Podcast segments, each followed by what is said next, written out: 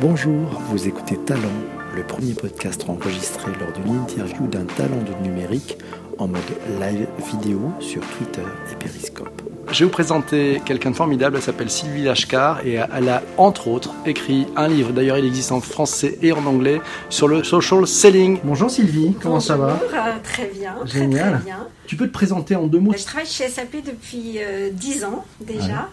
Et je suis en charge du déploiement du social selling pour l'Europe. Donc j'ai mis en place des programmes de formation, des programmes d'animation, des programmes de coaching, d'accompagnement pour faire en sorte que nos euh, commerciaux soient plus efficaces dans leur euh, processus de vente. Mon deuxième euh, rôle en fait maintenant, qui est arrivé grâce, grâce au bouquin hein, d'ailleurs, je fais partie d'un bureau en fait Digital Transformation Office, où je suis en charge en fait de faire connaître au monde extérieur tout le côté innovation de SAP et sa capacité à supporter la, la, transformation digitale des entreprises en utilisant évidemment les réseaux sociaux, donc en montant des programmes pour tous les employés mondiaux de SAP, donc à peu près 90 000 personnes. C'est le fait que tu aies écrit un bouquin qui t'a permis de te positionner sur le sujet Exactement. Tu peux nous raconter un peu la genèse de ce bouquin parce qu'il est sorti il y a quoi il y a, il y a deux ans. Il y a deux ans déjà. en fait, il est sorti en français il y a deux ans. C'est une très jolie histoire qui a démarré sur les réseaux sociaux. Eh ben, tu vas nous la raconter. C'est parti. Je vais la raconter. On t'écoute. Euh, en fait, euh, quand j'ai quand j'ai démarré euh, le social selling chez SAP, j'ai naturellement utilisé les réseaux sociaux pour moi-même pour communiquer beaucoup sur le social selling, sur ce que c'était, sur ce que ça apportait, sur mon expérience. Et Hervé Cabla, que je ne connaissais pas, m'a écrit sur LinkedIn en me disant voilà je suis patron d'une agence digitale, j'ai déjà écrit des livres, je voudrais en écrire un autre sur le social selling et je vois que vous publiez beaucoup sur le social selling. Est-ce qu'on peut se rencontrer? Donc on a fait connaissance, on s'est raconté nos vies, nos expériences et il m'a proposé d'écrire ce livre avec lui.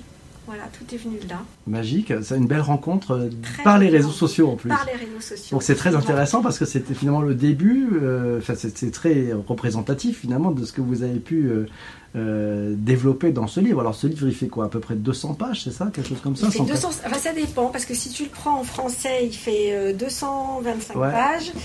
Et si tu le prends en anglais, c'est beaucoup plus concis. Euh, on est à 200 euh, pages. Une question de BCG Maxime. De quoi parle le livre en fait? Bah, En fait, le livre parle, c'est en deux parties. Il y a une partie un peu plus théorique euh, qui parle de la vente et des prérequis de la vente.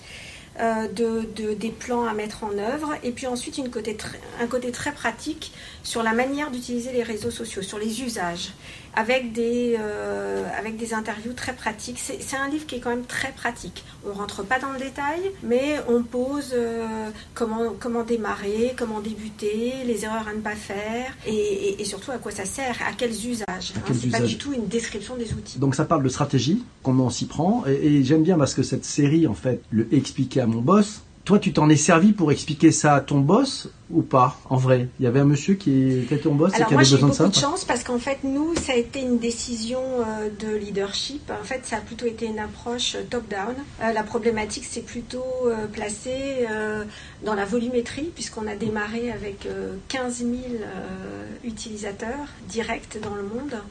Donc comment faire pour déployer auprès de 15 000 personnes dans un temps minimal L'histoire, elle a démarré parce que euh, notre management un global a décidé d'investir dans 15 000 licences LinkedIn Sales Navigator. Sales Navigator étant la, une des versions premium de LinkedIn destinée à la vente, donc vraiment euh, destinée au social selling. J'ai pris tout ce que j'avais appris de LinkedIn et du marketing ma connaissance de la vente, j'ai fait un petit méli-mélo et j'en ai ressorti un nouveau contenu en parlant de social selling dans son intégralité, donc pas seulement autour de LinkedIn, mais autour de tous les outils qui peuvent euh, exister, comme Twitter, euh, comme Xing dans d'autres pays, euh, comme maintenant on commence un peu avec Facebook, et à leur parler plus de l'usage du réseau social, euh, et de ce qu'ils pouvaient en, faire et quels résultats ils pouvaient en récupérer, plutôt que de parler de LinkedIn proprement dit. Donc, euh, et, c'est ça qui a eu du succès, c'est ça qui a bien marché. Ça a tellement bien marché qu'en Europe, on était en avance et que les États-Unis sont venus derrière nous et sont venus chercher notre contenu. Une question de Nomuki quels réseaux sociaux seraient à favoriser en particulier d'après toi pour développer le business? Alors, il y a deux réponses à cette question. La première, c'est où sont vos clients? Euh, Avant, on allait chercher les clients, euh, bah, si, si jouaient au golf, on allait sur un terrain de golf. Là maintenant, bah, selon que vous soyez une société qui euh, travaille par l'image ou qui travaille euh, par la techno, il faut aller voir où ils sont. Ils sont sur Twitter, il faut aller sur Twitter. S'ils sont sur LinkedIn, il faut aller sur LinkedIn. Après, j'aurais tendance à dire, faut évidemment aller sur LinkedIn parce que c'est quand même le plus gros réseau professionnel hein, mondial, plus de 500 millions de licences dans le monde. Donc c'est quand même incontournable. Si on travaille avec des architectes, il faut aller sur Instagram. Euh, si on travaille euh, avec des PME, faut peut-être aller un peu plus sur Facebook. Enfin voilà, ce qu'on fait sur les réseaux sociaux doit être cohérent avec ce qu'on fait ou qu'on ne fait pas dans la vie. Et déjà, on a beaucoup de bon sens euh, là-dessus.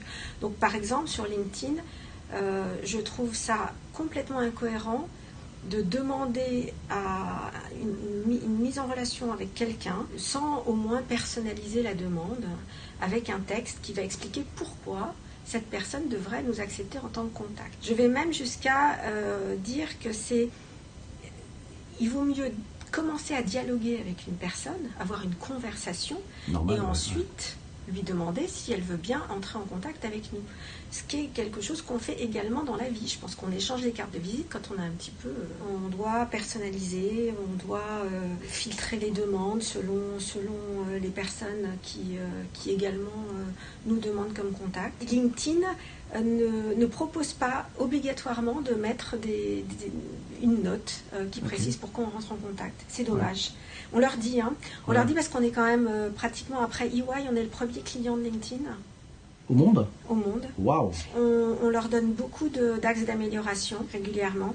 Et ça, c'en est un, clairement. Euh, surtout sur la partie mobile pour trouver la manière de personnaliser une invitation. C'est compliqué. Hein. Tiens, alors une question de Patrick Massiot. Combien y a-t-il de social sellers en France? Aucune idée. Après, on peut regarder les membres euh, de, de, chaque réseau par, euh, par pays. Il y a BCG Maxime qui nous dit quelle personne contacter quand on veut se lancer dans le business des réseaux sociaux? Ça dépend. Si on veut euh, faire utiliser les réseaux sociaux par des départements marketing, il faut contacter des marketeurs. Si on veut, si on s'adresse plutôt au social selling, pour moi, c'est plutôt les directions commerciales. Si on veut utiliser les réseaux sociaux pour recruter, à ce moment-là, c'est plutôt la RH. Après, tout dépend ce qu'on veut en faire. Pour toi, le futur des réseaux sociaux, qu'est-ce que c'est? Pour moi, le futur des réseaux sociaux, c'est le CRM. Tout ce qui est euh, outil de gestion de la relation client. Et ce qui se passe, c'est que en fait, on est très, toujours très frustré quand on va dans un CRM parce que les données sont pas toujours les bonnes. Et finalement, les réseaux sociaux, c'est une immense base de données, pareil, de professionnels qu'on essaye de toucher. La jointure des deux fait que euh, les réseaux sociaux vont apporter des données qui sont de plus en plus fiables, hein, puisque chacun d'entre nous les mettons à jour, et non pas les commerciaux. Donc tout ça va petit à petit euh, se lier, selon moi, et voir dans le futur faire partie du même type d'outils. Twitter, c'est plutôt pour les influenceurs, LinkedIn, c'est plutôt tout ce qui est business, et Facebook, c'est plutôt la sphère personnelle, c'est ça C'est pas aussi tranché que ça, mais c'est vrai que c'est la même chose que si, par exemple, quand on emmène des clients, si, on fait venir des clients ici, hein, on est dans, un, dans une belle salle de réunion, euh, on va être très formel, on va être en costume cravate, euh, on va être euh, bien habillé. Si on emmène ces mêmes clients faire un rallye de karting mmh. dans le sud de la France, on va avoir des relations complètement différentes. C'est exactement la même chose.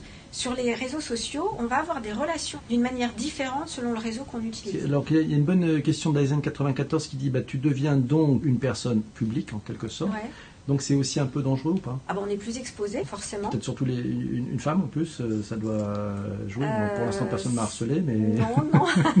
oui, ça peut arriver. Euh, parfois, des demandes de rendez-vous, je me demande exactement quel est l'objectif. C'est vrai que quand on commence à être, euh, à avoir beaucoup de contacts, à être un peu connu sur les réseaux sociaux, on est, on est plus exposé comme une personne publique et on, ben, on peut effectivement se prendre parfois des, des déclarations désagréables ou des. Mais je pense qu'il faut aussi alors ça m'est arrivé une fois, hein. j'ai pas répondu. J'ai choisi de ne pas répondre pour que ça dégonfle comme un... tu, laisses, tu laisses faire pouf. Voilà. Vouloir répondre, finalement, c'est amplifier euh, des conversations désagréables et ça ne sert à rien. Après, quand on est une marque, hein, c'est différent parce que euh, les marques se sentent obligées de répondre et c'est normal. Euh, il peut y avoir des discussions qui sont euh, avec des points de vue différents, mais quand ça reste dans le respect mutuel, il n'y a aucun souci. C'est toujours intéressant d'avoir des points de vue différents. Il y a Kabil qui nous dit Je suis un jeune entrepreneur algérien, je souhaite recruter à l'étranger, je m'adresse à qui? Qui Comment il peut utiliser les réseaux sociaux pour faire le, job quoi? Vous voyez parfois des gens qui mettent des, des annonces de recrutement sur, sur le fil Twitter ou le fil LinkedIn. Euh, qui vont le faire avec des vidéos. Soyez créatifs, soyez, euh, soyez ludiques, ça, ça attire l'œil plus ça va être disruptif, plus les gens vont s'en emparer et le rediffuser. Et, et, proposer des noms. Hein. il y a des gens qui vont, qui vont mettre simplement le nom d'une personne parce que l'offre va être attractive. Pas hésiter à faire ça. Et puis après, à aller cibler un peu plus des, des, profils qui vous, euh, qui vous importent et, euh, et, aller leur écrire directement. Mille merci Sylvie pour ton temps. au revoir tout le monde, merci d'avoir été là. Ça m'a fait vraiment plaisir. Si cet épisode de Talent vous a plu, n'hésitez pas à encourager l'artiste en donnant un minimum de 5 étoiles sur iTunes et surtout en vous abonnant